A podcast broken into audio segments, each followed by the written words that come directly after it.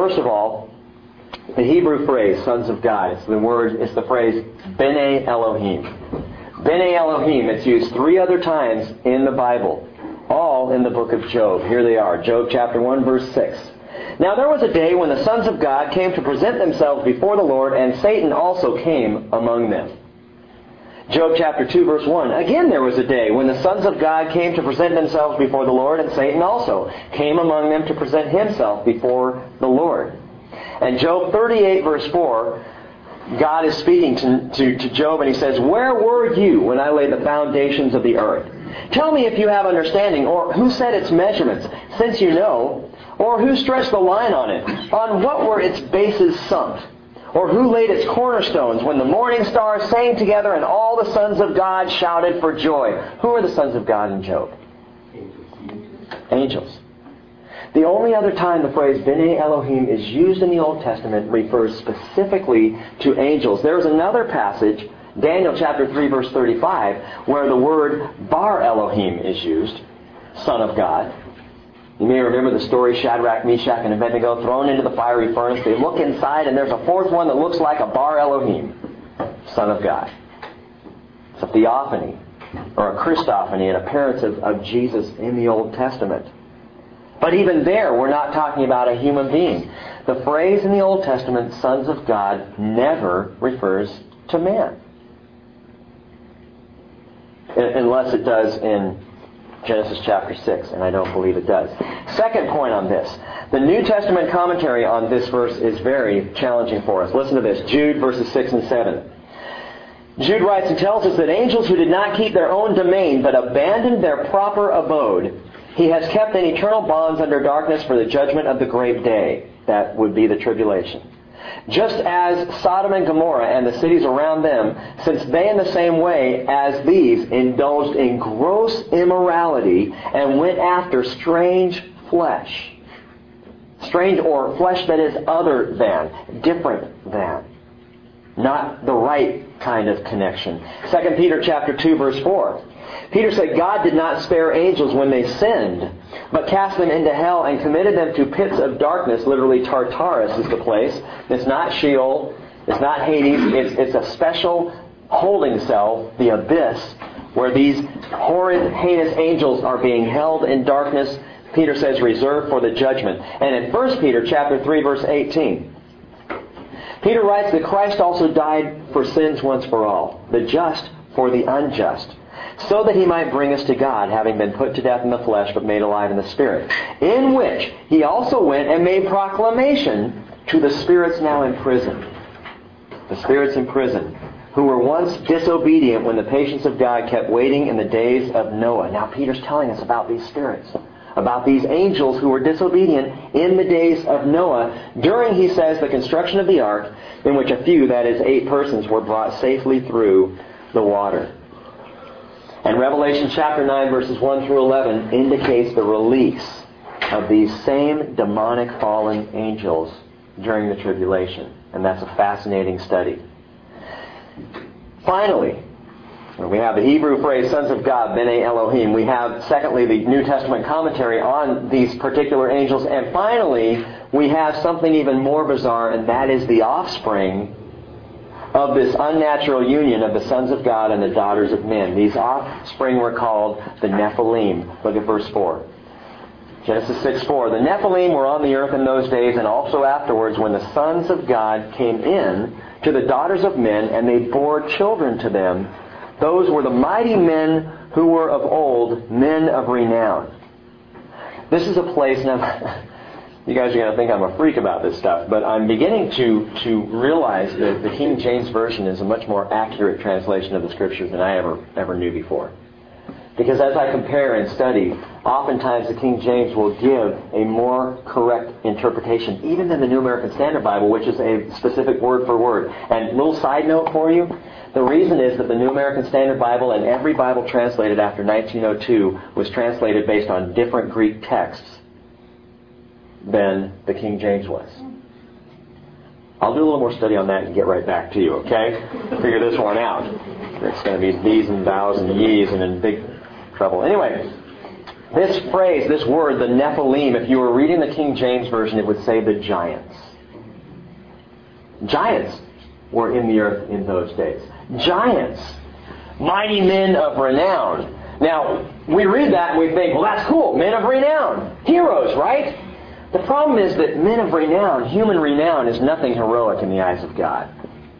Men of greatness, splendor, glory. Men who thought very highly of themselves, who were also giants. Somehow, the connection of the sons of God and the daughters of men created monsters. What Chuck Smith referred to as a, a super race of humans. Giants. Something amiss. a mutation. Something that was not supposed to be. Nephilim, actually, or Nephilim, is difficult to translate, but the two meanings that tend to come out, there is another word, Nephal, which literally means fallen. And so Nephilim may mean fallen, which also would explain the idea of a fallen angel. But it also means giants. Genesis 6 4 in the King James Version, there were giants in the earth in those days, and also after that, when the sons of God came in unto the daughters of men, and they bare children to them, and the same became mighty men which were of old, men of renown. The idea that these men of renown, renown were of gigantic structure, uh, stature is supported by a later appearance in Scripture.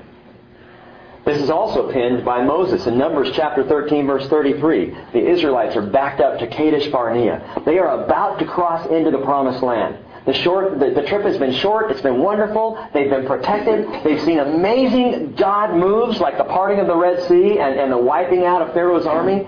The ten plagues of Egypt. Overwhelmed wonderful stuff. And they get up to Kadesh Barnea and they send spies into the land. And when the spies come back, the people's hearts fail.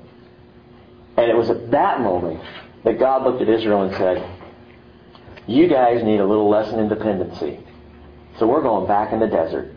And in 40 years, your children will learn what it means to be dependent upon me. But Numbers 13:33 tells us these are the spies coming back and reporting the people. There also we saw the Nephilim. The sons of Anak apparently are part of the Nephilim.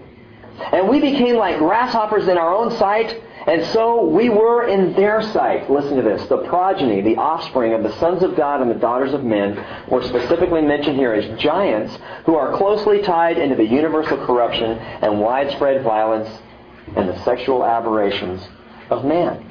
This was not just intermarriage between believers and non-believers. This was intermarriage, sexual union that resulted in the Nephilim. Intermarriage wouldn't cause that kind of result. How did that get through the flood? That's a good question for another study. when we get to Numbers, we'll talk about that.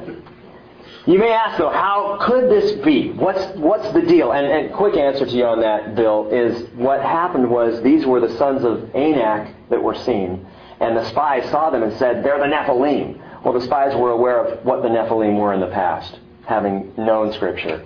And I think we're making a comparison. But I'll also study that more and we'll figure it out. But you may say, okay, it's, it's still bizarre. When we think of angels, we think of fluffy, fluttery, you know, in untangible or intangible beings. We think of spirits. We don't think of someone that could, uh, an angel that could actually come down and, excuse me, but have sex with a woman. If we think of angels that way, we don't think of them the way they're presented in the Bible because oftentimes in the Bible, angels are in flesh. If they aren't fleshly creatures, which I, I do believe they're spirit, but they apparently have the ability to put on flesh, to walk in or wear flesh. It's interesting, Genesis chapter 18, verse 8, they come, some angels, and meet with Abraham, and they eat with him just like you and I would eat. He prepares a full meal and they have a meal with him. Hebrews chapter 13, verse 2 tells us, Do not neglect to show hospitality to strangers, but for by this some have entertained angels without knowing it. You don't even know. Because they look so much like us. The other thing that's interesting is angels throughout the Bible are never, and this just makes me mad. Christmas time, see the angels popping up everywhere? Two big mistakes with angels. They're not little cute cherubs. Little naked babies flying around with these tiny little wings. Those are not angels. They are also not Victorian lace-covered fluffy women. You know, little harsh. Angels would scare the socks off of you if we actually saw them. When Mary saw the angel at the birth of Jesus or before his birth, it freaked her out. Every time angels appeared, they had to say, hey, don't be afraid, because it was like, oh. A cherub, a little baby angel, would not cause someone to go, oh. You go, oh, that's cute. You can fly around there. Angels in scriptures are always male, by the way. There's not a single instance in Scripture where an angel is referred to as female. I don't know why, but that's interesting. Two possibilities about how this sons of God, daughters of men thing could happen. Number one is it is what it is. Angels married, had sex with, relations. Fallen angels, demons, intermarried with women. It actually happened. That's one possibility. The other possibility if that one's difficult for you, and I'm finding with, with studying the Bible that very little is difficult for me to believe anymore because it's so amazing. And if the Bible says it, it is what it is.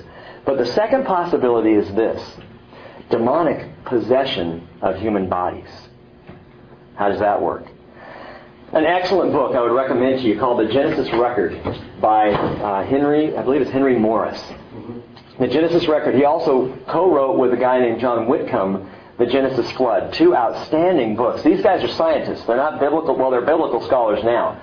But they began as scientists who began to study and, and try to understand these things. Morris right now is the, uh, is the um, what's the word? He's the head of the uh, Institute for Creation Research. But in his book, The Genesis Record, regarding the difficulty of angel and human sexual relations, Morris writes the following. He says, a solution may consist in recognizing that the children, the Nephilim, were true human children of truly human fathers and mothers, but that all were possessed and controlled by demons. That is, these fallen angelic sons of God accomplish their purposes by something equivalent to demonic possession, indwelling the bodies of human men and also taking or possessing the bodies of the women as well. You'll notice in the writing that these sons of God took wives for themselves, whomever they chose. Now some say, well, it says they took wives for themselves, and so it was just marriage, and so it was just intermarriage. That's all we're talking about. The word wives there is not wives. It's the Hebrew word isha, woman. It's what Adam called Eve when he first saw her. Adam being ish, man, and woman, isha. And that's the word that's used here. So a literal translation would be that they took women for themselves, whomever they chose. Sounds kind of like rape to me. That these demon possessed, if that's the case, men were going out and grabbing any woman they could get their hands on, that the demons were doing this. But why would children born of demon possessed parents be giants? Morris tells us some more. He tells us there are two basic causes of variations in physical characteristics of people recombinations and mutations. He writes, having gained essentially complete control over the minds and bodies of these antediluvian, antediluvian is just pre-flood, of these pre-flood parents, these fallen demonic angels could then, by some genetic manipulation, cause their progeny to become a race of giants, which then would be under their control and possession as well. Now, maybe 20, 30, 40, 100 years ago, that would be kind of hard to believe or hard to understand, but we live in a day, folks, where cloning takes place, where human beings have some, we have figured out how to manipulate genetics. We figured out how to do things to external genetic manipulation in our world today. Now, if, if we can do that today, how much more do you think demonic angels might be able to do? You think maybe they could figure out a way to manipulate the genetics of the children as they're possessing the parents? And then they possess the child as well? Well, why would they want to do that? Why would demonic angels do this dastardly deed? Why would they indwell men and then grab women and indwell the women and then create children and indwell the children, all the while creating genetic mutations which made them giants in the land? Why would they do that? Eliminate man. To create an army of demonic people across the face of the earth and to eliminate man to get mankind to the point where they had complete and total control, and even a thing further, listen to this, folks, and, and listen close, to corrupt the bloodline of Adam so as to destroy God's promise. What was God's promise? That one would come, that the woman's seed would destroy the serpent. Who was given that promise? Satan was. It was Satan in the garden that God was cursing when he said, You will bruise his heel and he will crush your head. Her seed will crush your head. And we talked about this before. Her seed. Well, a woman doesn't have seed, she has eggs. Yeah, it's a miraculous seed of a woman, Jesus Christ. And somewhere down the line of Adam, through the line of Seth, see, he tried to destroy it with Cain and Abel. By entering Cain, by bringing Cain to murderous sin. He tried to destroy the bloodline there. It didn't work. Adam and Eve had Seth, and now a new bloodline. And God sidestepped once again, you know, Satan's attempt to destroy. And so Satan comes back around, and here we are in the days of the Nephilim, and he's trying to destroy the bloodline again. Man, if you can corrupt the bloodline, Jesus can't come, and the righteous guys like Enoch and Noah will never be saved. God's whole house of cards comes crashing in. The problem is that Satan doesn't understand that God's house of cards is made of pretty tough stuff. And he doesn't have the power to bring it all down. Second sign of the times, the propagation or procreation of evil. So what about today? How does that compare in today's world to Noah's world? Well, we already mentioned genetic engineering and cloning. I think it's very interesting that that's happening in today's age. That we are at a point where we can manipulate, where humans can manipulate what a child will be. That's frightening. And it's similar to what I believe the demons were able to do in Noah's day. Morris also says in the Genesis record, he said, Spiritism, witchcraft, and other forms of occultic belief and practices, even Satanism itself, which, you know, we talk about Satanism today and we just accept it. Oh yeah, Satanism. There are Satanists out there. Folks, there are Satanists out there. I mean, that should frighten us. It doesn't because we're so used to it. Ah, the New Age movement. Yeah, there's a Church of Wicca, you know. There's all kinds of weird stuff, especially up in the Northwest. That's okay. It's just, you know, they're just out doing their thing. Even Satanism itself, Morris says, are captivating the minds and bodies of multitudes today, especially young people. Especially them. What's scary is that he wrote that in 1976, nearly 30 years ago. How much more do we see going on right now? The FBI has a massive file on Satanism in America. Massive. They watch it and study it because it is linked to violent crimes, and the link there is breathtaking. You begin to, to track, and, and maybe there's a study someone wants to go after someday. I don't have time. Look at murders. Look at hate crimes. Look at violence in the world. And you tell me, is there a connection to Satanism? In many instances, there absolutely is. The propagation or procreation of evil. And again, I say occultic practices especially have a comfy home in the Northwest. And this brings us to the third sign of the times, verse 5. Then the Lord saw that the wickedness of man was great on the earth, and that every intent of the thoughts of his heart was only evil continually. It just gets darker. Every intent of the thoughts of his heart was only evil continually. The Lord was sorry that he had made man on the earth and he was grieved in his heart. Folks, that's the only time where God repented. The Bible tells us the Lord does not repent. But in the original language right there where it says the Lord was sorry, it said the Lord repented that he had made man. That's how bad it truly was. Third sign, the proliferation now of evil. Not just the procreation or the propagation of evil, but that it was being born out in, in people's lives. That it was spreading in bloodlines, but that it just, it was proliferating. Evil was out of control all over the place. The language here specifically is referring, by the way, to evil imaginations. And today, what are we hooked on in our culture but evil images? Every intent of the thoughts of his heart was only evil continually.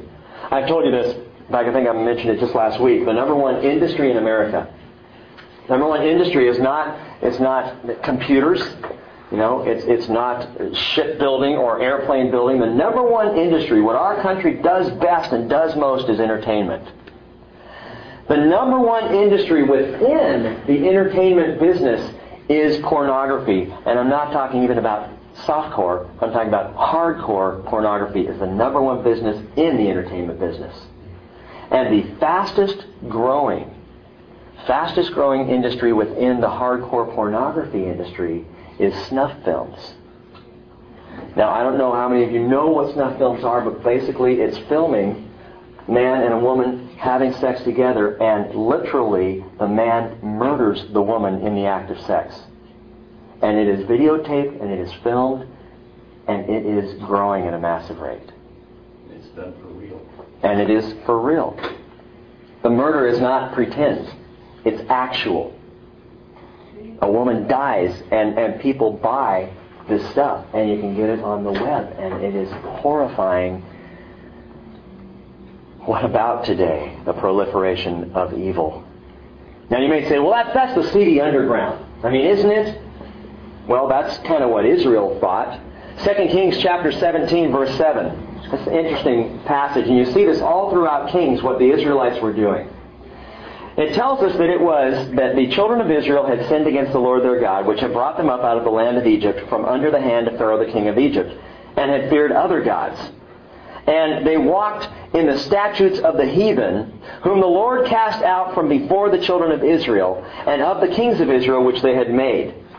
And the children of Israel did secretly secretly those things that were not right against the Lord their God. And they built them high places in all their cities from the tower of the watchman to the fenced city. And they set up images and groves in every high hill under every green tree. And there they burned incense in all the high places, as did the heathen, whom the Lord carried away before them.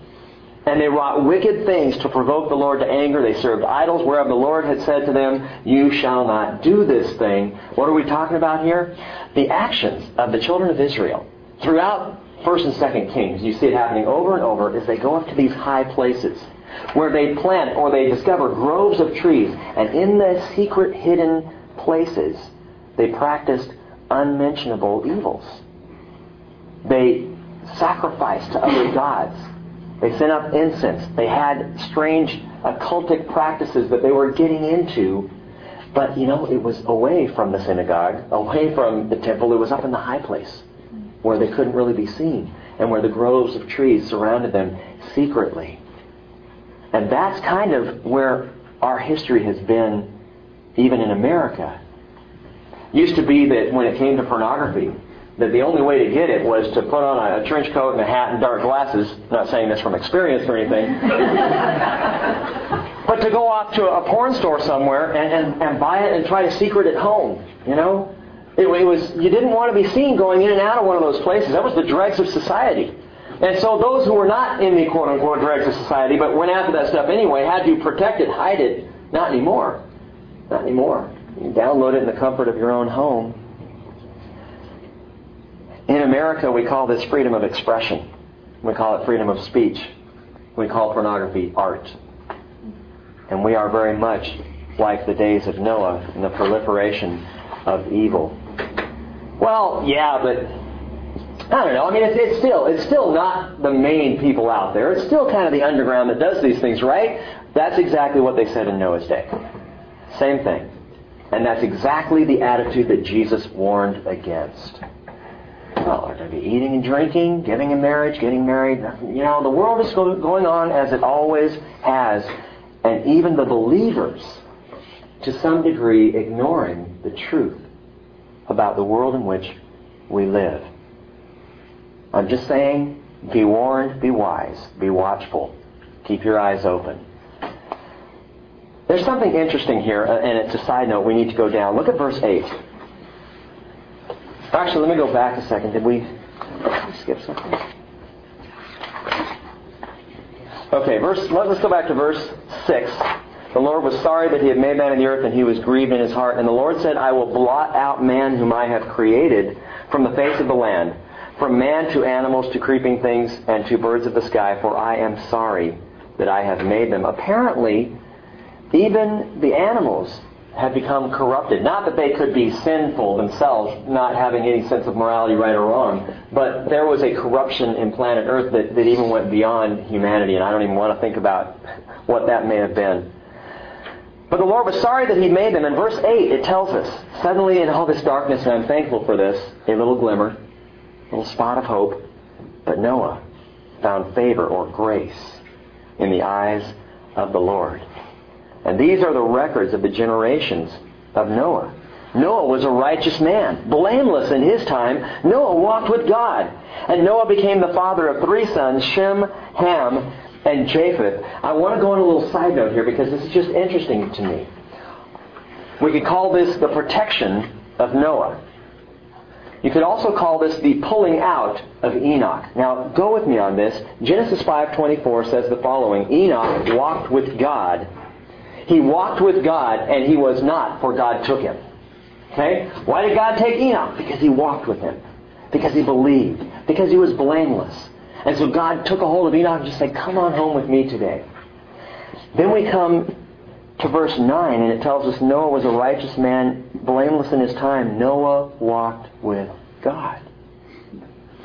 Why did Enoch get raptured, but Noah get left behind? And what is really going on here? Listen closely. If Noah walked with God and Enoch walked with God, why didn't, why didn't God just rapture them both? Pull them both out. Why did Noah have to go through the flood? He was protected in the ark through the flood, but he still went through the flood. Enoch got pulled out ahead of time. What's the difference? Listen, God needed Noah on the earth. He needed Noah on the earth to survive the flood as flesh and blood, as God's means of fulfilling the promise that one would come to crush the serpent's head. By that time, God literally couldn't pull Noah out. Even if Noah deserved, like Enoch, to be pulled out, he couldn't do it. Because he needed Noah to be on earth to fulfill his promise. Now listen to this.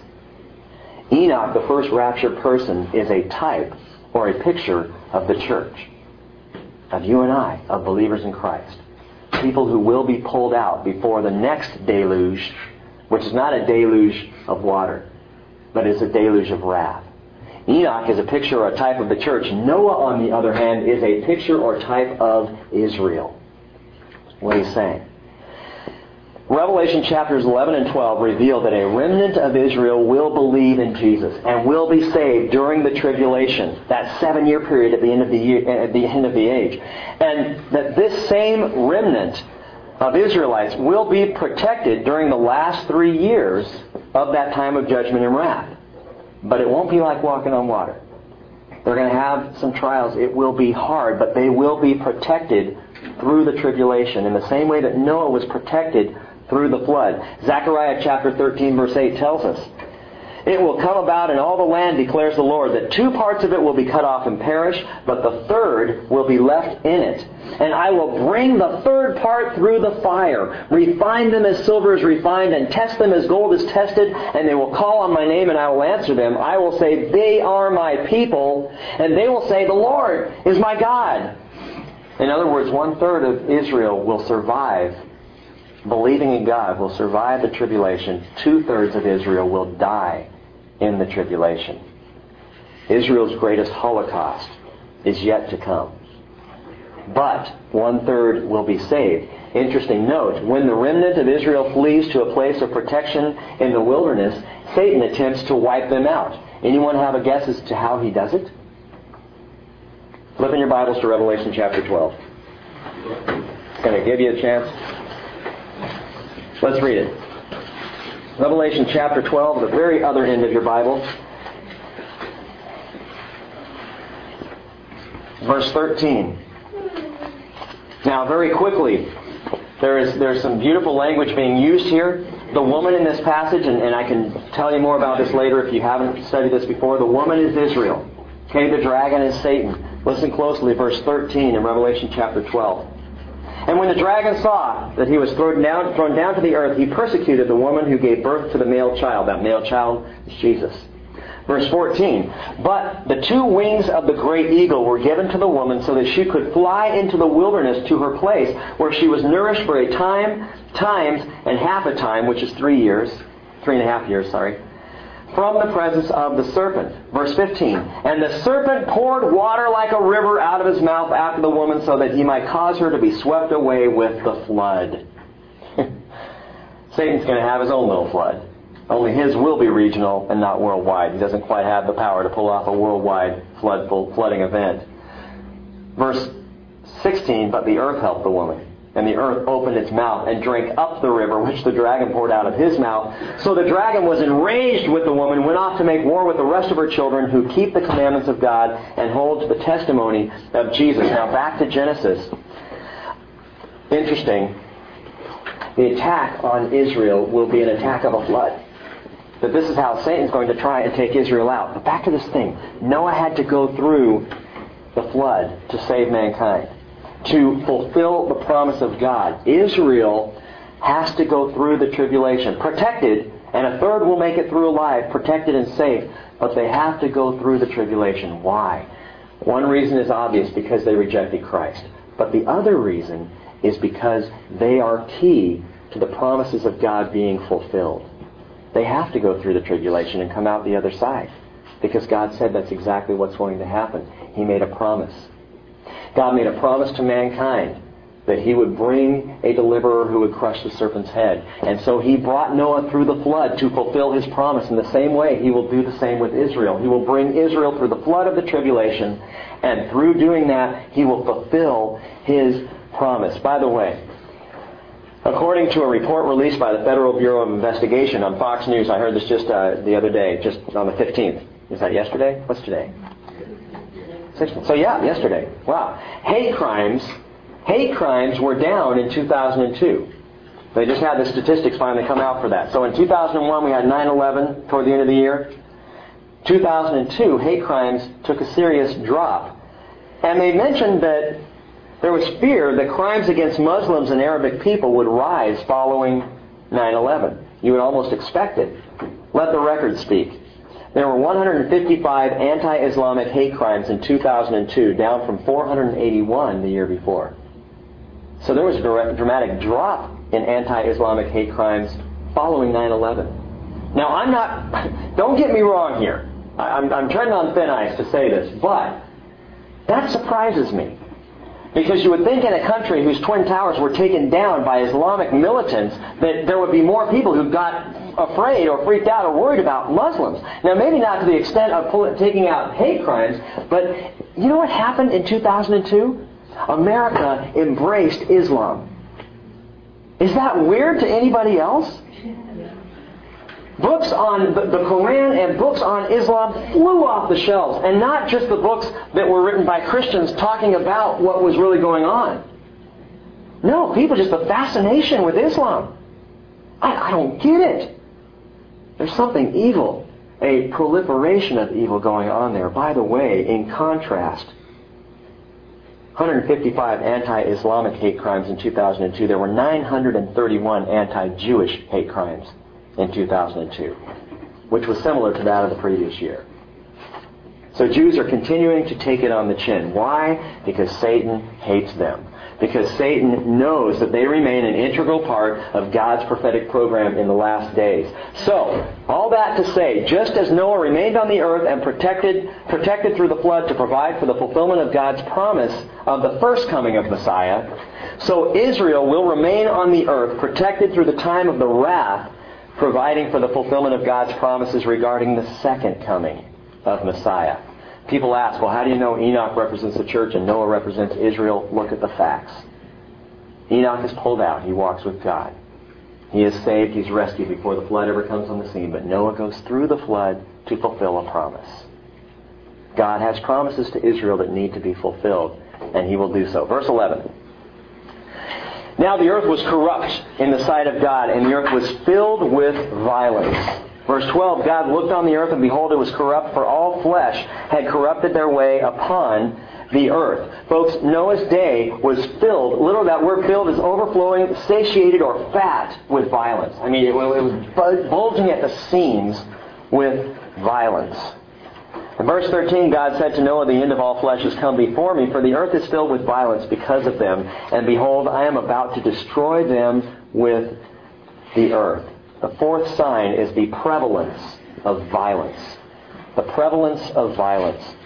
Back in the beginning, think about this. God commanded man and he told us one thing. He said, Be fruitful and multiply and fill the earth and subdue it. How did man, how was man told to, to subdue the earth? To fill it and be fruitful.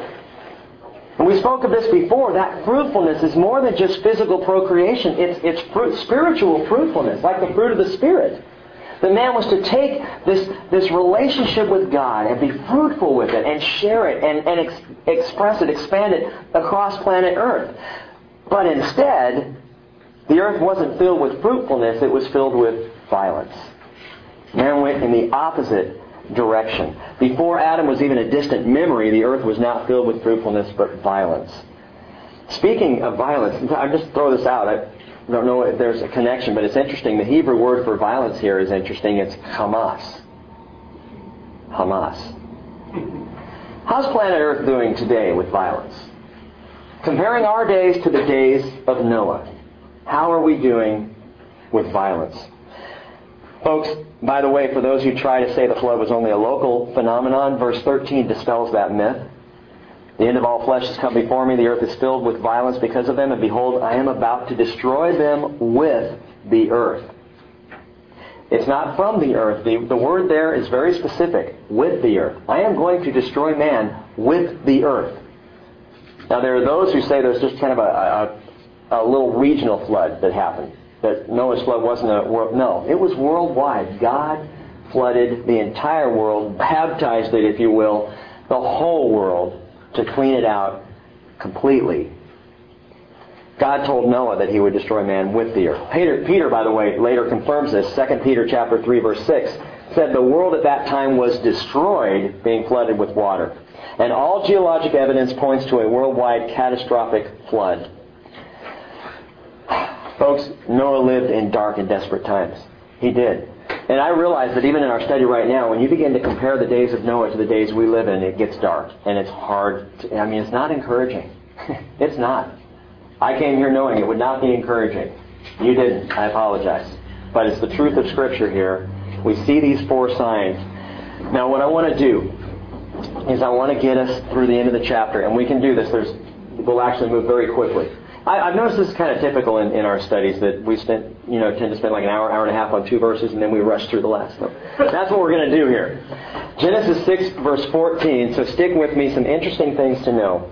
God is now speaking with Noah about the signs of his times. He's going to destroy the earth. He tells Noah this, and in verse 14, God says, "Make for yourself an ark of gopher wood.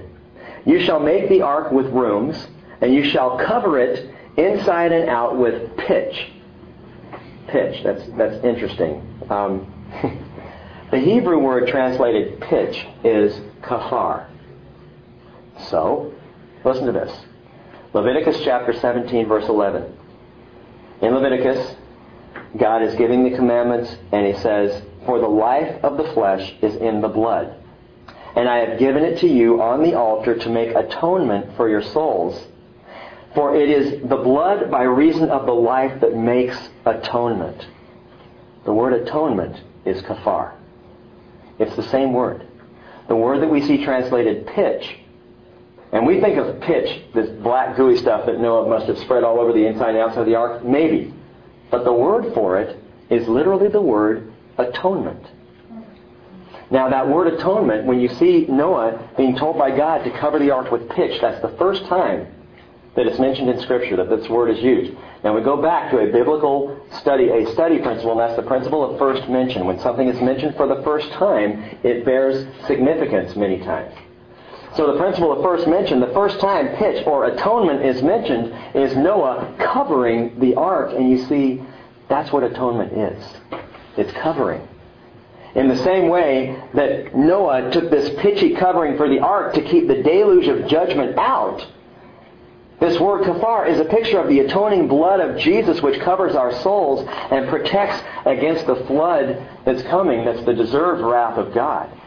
We get covered over like the ark was. We get, get atoned for. Hebrews chapter 9 verse 22 tells us according to the law, one may almost say all things are cleansed with blood, and without the shedding of blood there is no forgiveness. And so Jesus shed his blood to atone for us. Pitch to cover us. Jesus' blood is God's way of saying, I've got you covered. Verse 15. This is how you shall make it, the length of the ark, 300 cubits, its breadth 50, breadth, breadth 50 cubits, and its height 30 cubits. Now, what's a cubit? Well, there are different actual cubits. They're all pretty close, but the most conservative estimate of what a cubit was would be 17.5 inches. That, that would be the smallest estimate of a cubit. And in, in many cases, cubits, depending on the culture, might have been larger than that. Okay? But going with the smallest estimate, and this is important, the ark would have been, based on this, you know, God saying 300 cubits by 50 by 30 cubits. When you build the ark, it would be 438 feet long, 72.9 feet wide, and 43.8 feet high. And by the way, this structure is perfect in dimensional layout for ships. It's what we use today in building boats. It's got like a tanker. Yeah, it, it is. And, and that's what the ark was. You see these, these cute little pictures of the ark, the little boat with a little thing up there, and a little house on it. That would go right over. I mean, I, and I, you know, I had an ark when I was a kid. Those little plastic ones in the bathtub. It just under, you know, it's like Noah's drowning in the flood here, you know. But the ark was like a barge. It was a large barge. It was huge. And it, it, like a big tanker. When we watch the tankers come out here and go along the channel, the Guaymas Channel there, that's somewhat similar to what the ark may have looked like. It was a perfect dimensional layout. And by the way, a boat like that, if it were to go up even a 90 degree angle on a wave, could very easily right itself again. No problem. I don't know if Noah and his family went through 90 degree angle waves. It would have been a little wild. But if he did, the ark was built to protect him, to keep him and the animals alive and safe. Verse 16. You shall make a window for the ark. And many think this window went all the way around the top of the ark and actually served for both light and ventilation. And with all those animals, you want ventilation. And finish it to a cubit from the top, and set the door of the ark in the side of it, and you shall make it with lower, second, and third decks. So there were three levels on the ark, and by the way, the word deck there is nests. God was thinking about the comfort of the animals. You will have a lower and a second and third nesting places where the animals can reside in the ark. It's interesting to me, and I think there is a connection here, that there was only one door on the ark. One way in, and man, when Noah and his family went in, God shut that door. And the door was not opened again except when all was right. But Noah and his family were saved only by going through one door. Jesus 10 verse 7 said, Truly I say to you, I am the door of the sheep. I am the door. If anyone enters through me, he will be saved. He will go in and out and find pasture. And in John 14, 6, you know the verse, Jesus said, I am the way, the truth, and the life. No one comes to the Father except through me. One door. One way to salvation. One place to go to find protection. Verse 17. Behold, I, even I, the Lord says, am bringing the flood of water upon the earth to destroy all flesh, which is the breath of life. That word breath is ruach, spirit, from under heaven. Everything that is on the earth shall perish. Verse 18. But I will establish my covenant with you. This is the Noahic covenant. It's the first time a covenant is mentioned in the Bible. We'll read about it and study it in chapter 9. And you shall enter the ark, you and your sons and your wife and your sons' wives with you. Now, quick point. This was 120 years before the ark was finished and the flood came that God spoke to Noah about this. God knew something. That in 120 years, there would not be a single repentance on the face of planet Earth. As a pastor, I don't know how I deal with that. If I knew that for the rest of my life I was to preach and teach God's Word, but not one single person would listen. If I showed up here every Sunday night and spoke to the wall, I don't know how long I could do it. But Noah did. And God, long before it happened, over a century, said eight people are going into the ark, Noah. You're going to build that ark. You're going to be a preacher of righteousness. You're going to be a prophet of the end times, and you are going to tell people what's coming. But Noah, I'm just going to give you a heads up. Something is coming, but people are not. Like I said, the more dense the population, the more dense the people. Going on, verse 19.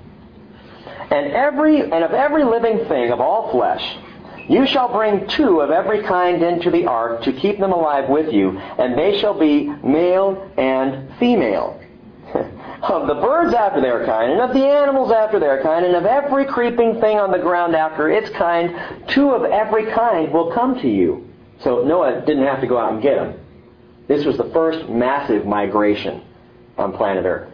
They will come to you to keep them alive. Verse 21, As for you, take for yourself some of all food which is edible, and gather it to yourself, and it shall be food for you and for him. Now, let's think about this for just a moment.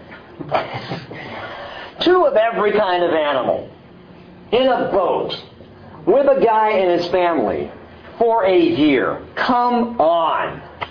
That's ridiculous. It's absurd. How do all those animals fit into one boat? How can you do that? You know, we always see those cute little caricatures of giraffes, you know, sticking their necks out of the windows of the ark and using those like an elephant's trunk, which tells you if you're going to a flood, it's a good idea to bring your trunks. but there are silly caricatures, and there are ark toys, and these toys and caricatures caricatures introduce doubt because we look at them and we go, isn't that silly? Isn't that ridiculous? A giraffe sticking its neck out a window. Where's a giraffe going to fit in an ark? Come on. I mean, it'd be one thing if Noah was about to save all the mice in the world. I can believe that. Even all the sheep. I'll give them the sheep. We can get, you know, two of every, you know, get the, but two of every kind of animal? Elephants? Giraffes? Crocodiles? When the animals just eat each other all up. Well, one quick point on the eating thing. It wasn't until after the flood that animals and man ate meat. All animals on planet Earth were herbivores, not carnivores, until after the flood, according to Scripture. So they wouldn't be eating each other. You could have a crocodile rooming with a lamb, and it'd be okay. It'll be that way in the millennium as well. But that's, again, another study for another time.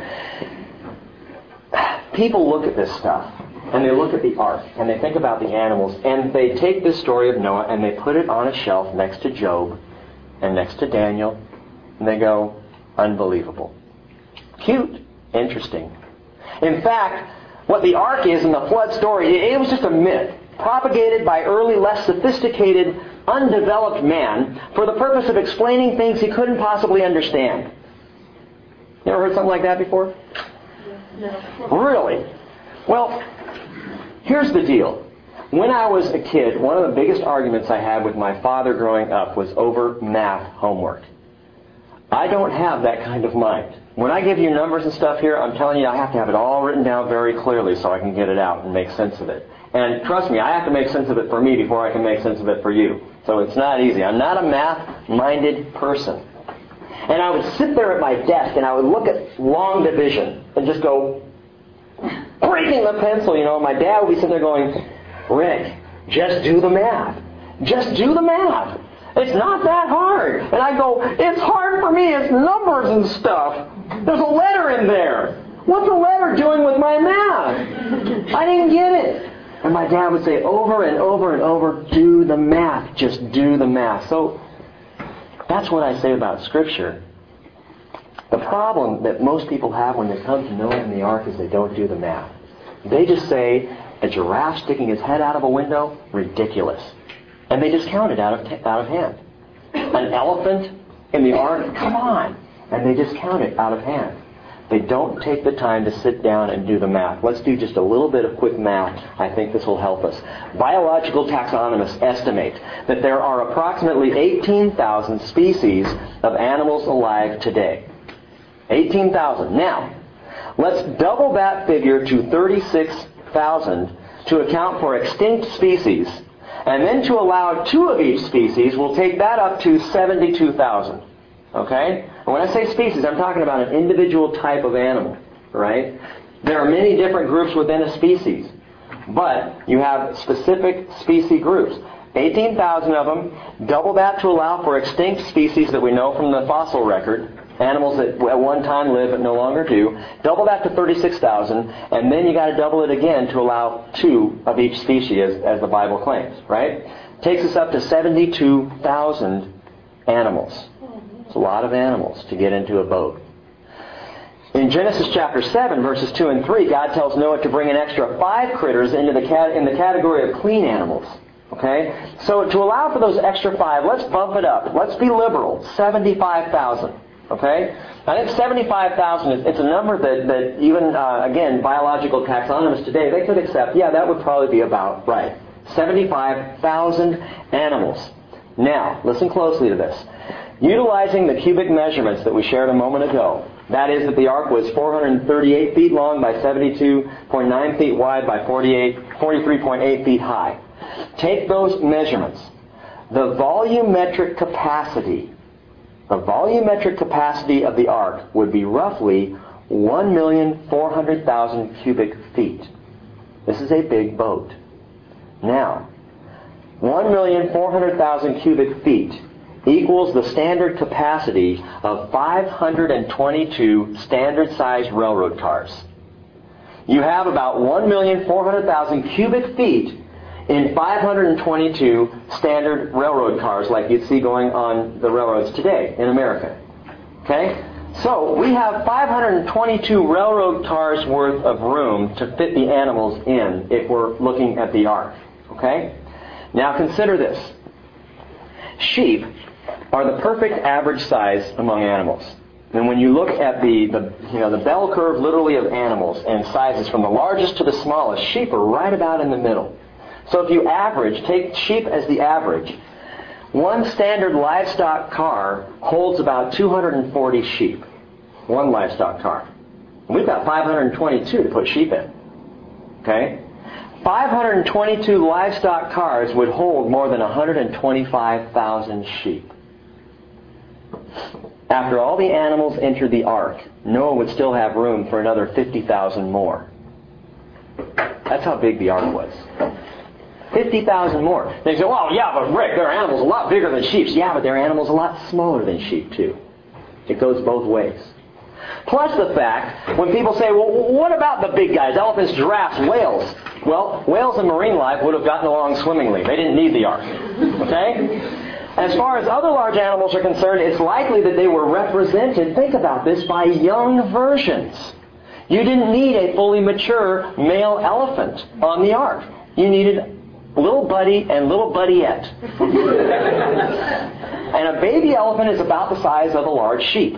And they go. Now, this makes sense. Okay, a big sheep. A well-fed sheep. But nonetheless, it makes some sense that, that they would be young, not only size-wise, but think about this. For a year, mating was not an option. So you take young creatures, or you don't take them, they're sent to you, and God in His wisdom drew the creatures He needed to have on the ark to protect and allow them to live. And now, thinking about, man, getting these creatures on the ark, 75,000 creatures on an ark that could hold 125,000 creatures. And when you think about the, the, the, animal phylum and the sizes, there are hundreds of thousands of teeny tiny little animals and, and insects and bugs and everything that could fit anywhere in the ark.